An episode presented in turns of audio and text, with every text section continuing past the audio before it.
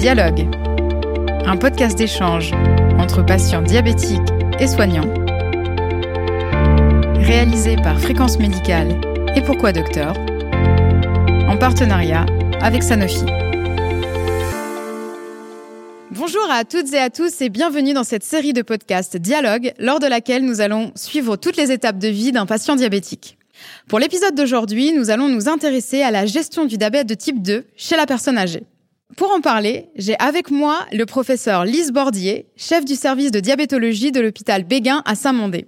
Professeur Bordier, bonjour. Bonjour Jennifer. Je suis également avec Bouchra Karati, qui a un papa qui est diabétique de type 2. Bonjour Bouchra. Bonjour Jennifer. Alors, pour commencer, Professeur Bordier, est-ce que vous pouvez nous expliquer en quoi la gestion du diabète de type 2 chez une personne âgée est différente? Alors, elle est différente parce que les sujets âgés euh, sont une population assez hétérogène. Euh, chacun va réussir son vieillissement de façon différente. Certains patients âgés seront qualifiés de vigoureux selon euh, les recommandations de la Haute Autorité de Santé, c'est-à-dire qu'ils sont un peu comme un sujet plus jeune. D'autres sont plus fragiles, euh, ou encore plus dépendants ou malades. Donc en fait, on, on distingue trois catégories de sujets âgés vigoureux, fragiles, malades, et en fonction de ça, évidemment, la prise en charge va être différente parce que les objectifs thérapeutiques vont être plus ou moins ambitieux et qu'on va utiliser des médicaments différents pour arriver à l'objectif. Donc il faut bien identifier la catégorie de sujets âgés pour savoir comment bien prendre en charge ce patient. Et est-ce que ça a à voir avec l'âge ou ça a à voir juste avec la santé en soi? C'est plus la santé en soi et euh, les comorbidités, les maladies qu'on a par ailleurs. Est-ce qu'on a une maladie cardiaque? Est-ce qu'on a un rein qui marche moins bien? Est-ce qu'on a des troubles de la mémoire? Est-ce qu'on est dénutri? Tous ces éléments vont participer à l'évaluation euh, de la du patient pour euh, finalement dans notre tête de médecin, on va dire bah lui il est plutôt dans la catégorie vigoureux. On peut avoir des objectifs très ambitieux. Lui il est fragile. On va faire plus attention et on va lever un peu le pied pour euh, euh, pas trop le surtraiter. Et ça, c'est important d'avoir euh, cette vision, vision qui doit, qui d'ailleurs doit être dynamique au fur et à mesure du suivi. C'est une évaluation qui doit, qui doit être refaite régulièrement parce qu'on peut passer d'une première catégorie, vigoureux, à une catégorie fragile. Donc c'est une évaluation qui doit être constante et dynamique. Bouchra, je l'ai dit en introduction, votre papa est diabétique de type 2. À quel âge a-t-il été diagnostiqué? Alors, je dirais vers, entre 70 et 72 ans. Il a été diagnostiqué en faisant des, des bilans sanguins. Et euh, aussi le fait que le matin il se levait, il faisait souvent euh, des hypoglycémies, il se sentait pas très très bien, euh, euh, faible, fatigué. Donc du coup, on lui a conseillé de faire un bilan sanguin qui a révélé son diabète.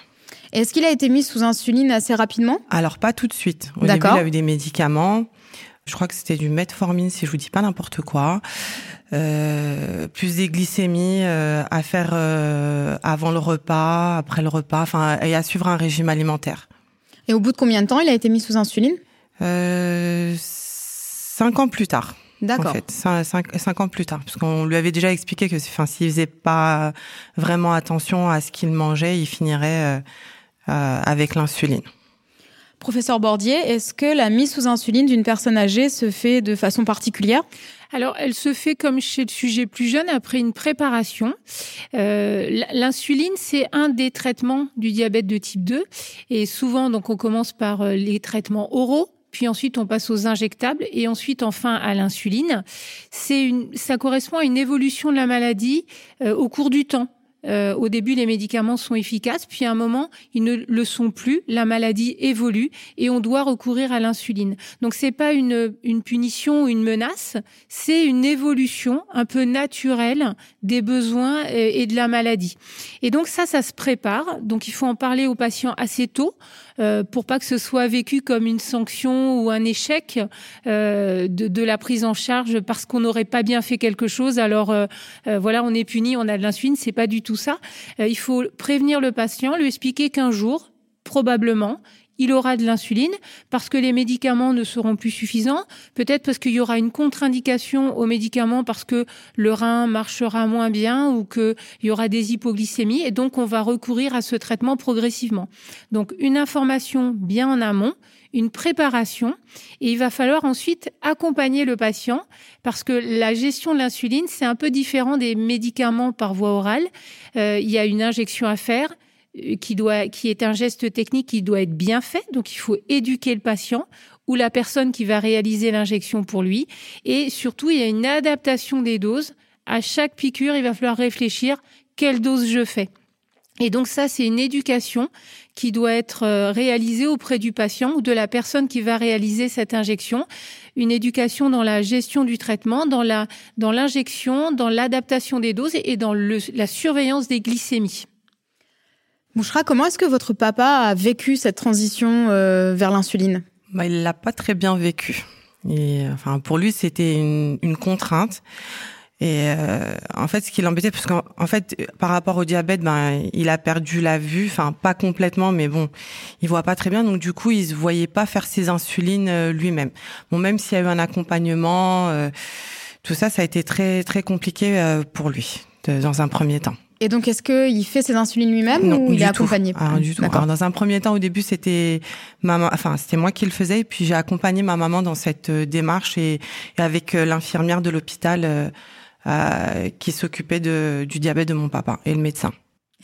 Professeur Bordier, est-ce qu'il existe euh, différents types d'insuline ou en tout cas est-ce qu'il y a des insulines plus adaptées ou des stylos plus adaptés chez la personne âgée? Alors sur les stylos pas forcément parce que maintenant on utilise principalement les stylos euh, jetables, il peut y avoir aussi des stylos rechargeables. Finalement, il faut quand même avoir une certaine motricité au niveau de la main pour pouvoir faire l'injection, mais il n'y a pas vraiment de différence entre les différents stylos. Pour les insulines, c'est finalement toute une évaluation, là aussi, qui est nécessaire en fonction du profil des glycémies du patient. Est-ce qu'il a besoin d'insuline surtout dans la journée? Euh, plutôt le matin, plutôt dans l'après-midi, plutôt la nuit? Est-ce qu'il a des besoins constants? Est-ce qu'il est très âgé, très fragile et à ce moment-là, euh, dans la nuit, il a très peu de besoins en insuline? Euh, Vous savez, chez le sujet diabétique de type 2, on a l'habitude de dire bah, la, la pire glycémie, c'est celle du matin, la meilleure, c'est celle de la fin d'après-midi. Ça, c'est vrai chez le sujet jeune.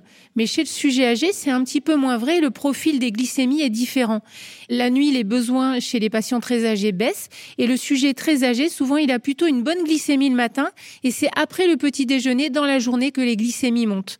Donc le profil glycémique peut être un peu différent chez le sujet, chez le sujet plus âgé. Et ça, il faut l'évaluer et en fonction de ça, choisir l'insuline. Donc habituellement, on va choisir un analogue lent pour débuter qui va durer 24 heures. Mais par exemple, si le patient fait des hypoglycémies la nuit, on pourra prendre des insulines de dernière génération, des analogues lents de dernière génération qui sont moins pourvoyeuses d'hypoglycémie la nuit. Ou si vraiment il a peu de besoins la nuit, on peut utiliser des insulines qui ont une demi-vie plus courte et qui ne vont couvrir que la journée. Donc ça, c'est c'est en fonction des, contrôles de glycémie qu'on va identifier le profil et pouvoir choisir la meilleure insuline pour le patient.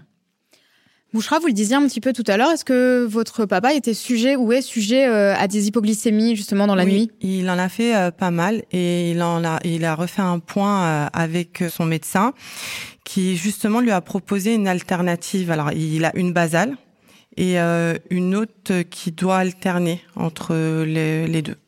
Très bien. Et ça l'a aidé justement Oui. alors du coup, il fait beaucoup moins d'hypoglycémie et euh, il faut surveiller enfin, ses, ses glycémies. Et euh, vous, en tant que euh, en tant que fille justement d'un papa diabétique, est-ce qu'il y a des outils ou est-ce qu'il y a des, des, des, choses qui pourraient vous permettre de mieux mieux aider votre papa à gérer son diabète? Bah, nous, ce qui nous pose souci, c'était par rapport aux, infirmières, parce qu'il devait y avoir euh, trois passages justement pour euh, ces, glycémies et, ces insulines. Mais bon, apparemment, c'est c'est très très très compliqué. Donc du coup, c'est pour ça que, enfin, c'est ma maman et moi qui gérons euh, le diabète. Donc après, je vois pas d'autres solutions. Enfin, j'ai pas d'autres euh, alternatives à part soutenir et appuyer ma maman euh, quand je passe après le travail, euh, les week-ends, les mm. jours fériés. Enfin, je, je viens et, et c'est moi qui prends le relais où j'appelle et je demande à ma maman euh, alors au niveau de sa glycémie c'est comment euh, je lui dis euh, bien je lui explique bien maman suis bien le protocole que le médecin t'a prescrit parce que c'est très très important parce que des fois par rapport à l'insuline elle sait plus trop donc du coup je lui dis surtout quand tu as un doute n'hésite pas appelle-moi et je te dirai combien d'unités il faut faire en fonction en fonction de la, de la glycémie. Mm-hmm. Oui ça ce serait bien peut-être d'avoir effectivement des, des rappels je sais pas si des applications existent des choses comme ça pour justement rappeler les protocoles pour éviter qu'il y, ait ces doutes Ce serait bien. Ce serait plus simple. en fait, souvent, on fait des, en, tant que diabétologue, on fait des gammes. On appelle ça faire des gammes aux patients. On leur euh, propose en fait la dose d'insuline en fonction du contrôle de la glycémie au moment du repas. Ça, c'est pour les insulines rapides. C'est-à-dire que le, le patient ou l'aidant va regarder, euh, va faire la mesure de la glycémie avant le repas, euh, et en fonction du chiffre qu'il va trouver, on propose une gamme. Alors évidemment, c'est pas figé, c'est c'est à réévaluer à la maison avec l'alimentation de la maison parce que souvent on les fait à l'occasion d'une hospitalisation ou d'une consultation mais ça peut être un point de départ pour euh, être une aide pour la décision pour le, le choix de la dose d'insuline. Alors dans l'aide, il y a ça les prescriptions médicales qui peuvent aider. Il peut y avoir aussi euh, des, des, systèmes de surveillance particuliers de la glycémie. Si on a suffisamment euh, d'injections d'insuline, on peut avoir une mesure en continu de la glycémie qui peut être euh, aidante parce que certains systèmes disposent d'alarmes qui préviennent notamment pour votre papa, par exemple, en cas d'hypoglycémie la nuit, ça sonne ou ça vibre. Et du coup, ça peut rassurer tout le monde dans la famille parce qu'on sait que même si votre papa ne ressent pas l'hypoglycémie, votre maman pourra être réveillée par la sonnerie et faire un contrôle euh, à votre papa, un contrôle de glycémie euh, à votre papa. Donc il y a des systèmes quand même euh, techniques qui permettent de d'avoir une meilleure surveillance des, des, glycémies, y compris la nuit quand les patients dorment, parce que le problème des patients âgés et des hypoglycémies nocturnes, c'est que souvent elles ne sont pas perçues. Il faut s'intéresser aux petits signes indirects, par exemple le pyjama mouillé le matin au réveil. Ça, même si on n'a rien senti la nuit, ça peut être qu'on a fait une hypoglycémie. Il faut se méfier chez les patients âgés. Il y a une présentation un petit peu particulière. Il peut y avoir des, des troubles du comportement, un peu de d'agressivité ou de comportement qui se modifie. Là, il faut pas se dire oh là là, il est de mauvaise humeur. Il faut dire oh là là, est-ce qu'il n'est pas en hypoglycémie? Ça, c'est un point important aussi de, de vigilance, quoi. Donc ça peut, ça peut prendre des, des, masques un petit peu différents et parfois c'est complètement asymptomatique et c'est en faisant un contrôle qu'on se dit oh là là mais il y a une hypoglycémie, mm. il faut que je le resucre quoi. Ah, il faut être vigilant effectivement. Très vigilant. Euh, merci à vous deux pour vos témoignages dans ce podcast. J'aime la petite tradition de, de, demander une conclusion, Bouchera. De ne pas hésiter à se tourner vers le médecin. Enfin, nous, j'ai de la chance d'avoir un médecin qui est, qui est vraiment à l'écoute. Je peux communiquer avec elle par mail. Là, j'ai eu un petit souci par rapport à, à mon papa, enfin par rapport à son diabète justement. Et euh, je lui ai envoyé un mail. Elle m'a proposé un rendez-vous. Là, il a rendez-vous le 10 mars. Vraiment de pas hésiter à se tourner vers les médecins parce que ils sont là pour ça. Et puis de ne pas hésiter à poser de des questions, euh, à demander un petit peu partout. Euh, enfin, il y a, des associations qui, qui, aident quand même. Donc, euh, de pas hésiter. Bon courage. Professeur Bordier. Alors, le sujet âgé, c'est un sujet qui n'est pas un sujet euh, euh, finalement, c'est pas homogène. Il y a plusieurs catégories de, patients âgés. C'est une population hétérogène. Chacun va réussir son vieillissement de façon différente et il faut dépister avec une évaluation de la fragilité, une évaluation gériatrique pour essayer de, de, finalement catégoriser le patient afin de lui proposer la meilleure stratégie thérapeutique et les bons objectifs qui sont adaptés pour lui. Euh, il faut dépister les complications liées au vieillissement. On en a pas trop parlé. On a parlé surtout des hypoglycémies, mais il y a aussi la dénutrition et ça c'est un point important parce que le diabète de type 2 pour tout le monde, c'est la maladie de l'obésité et du surpoids. On met les gens au régime, entre guillemets, ce qui n'est pas bon du tout et ce qui peut favoriser chez ces patients-là une dénutrition, une sarcopénie et, une et ça concourt à la fragilité du patient. ensuite, les troubles de la mémoire qui, sont souvent sous-estimés et qu'il faut dépister parce qu'ils peuvent être à l'origine d'accidents hypoglycémiques avec des erreurs dans les traitements. La dépression, on n'en parle pas beaucoup, mais c'est important, c'est souvent intriqué avec euh, les troubles cognitifs. Et euh, pour conclure, vraiment, je dirais qu'il faut avoir du bon sens. Il ne faut pas surtraiter un patient euh, et provoquer des hypoglycémies en ayant des objectifs trop ambitieux quand il est fragile ou très dépendant. Et non plus, il ne faut pas être trop laxiste chez un patient qui serait vigoureux, en bonne santé avec euh, beaucoup d'espérance de vie pour euh, lui permettre de, bah, de vivre le mieux possible euh, sa maladie, son diabète. C'est sur ce beau message que nous terminons notre podcast. Merci à vous deux pour votre participation. Merci à vous, chères auditrices et auditeurs, pour votre fidélité. Quant à moi, je vous donne rendez-vous très bientôt pour un nouveau podcast Dialogue.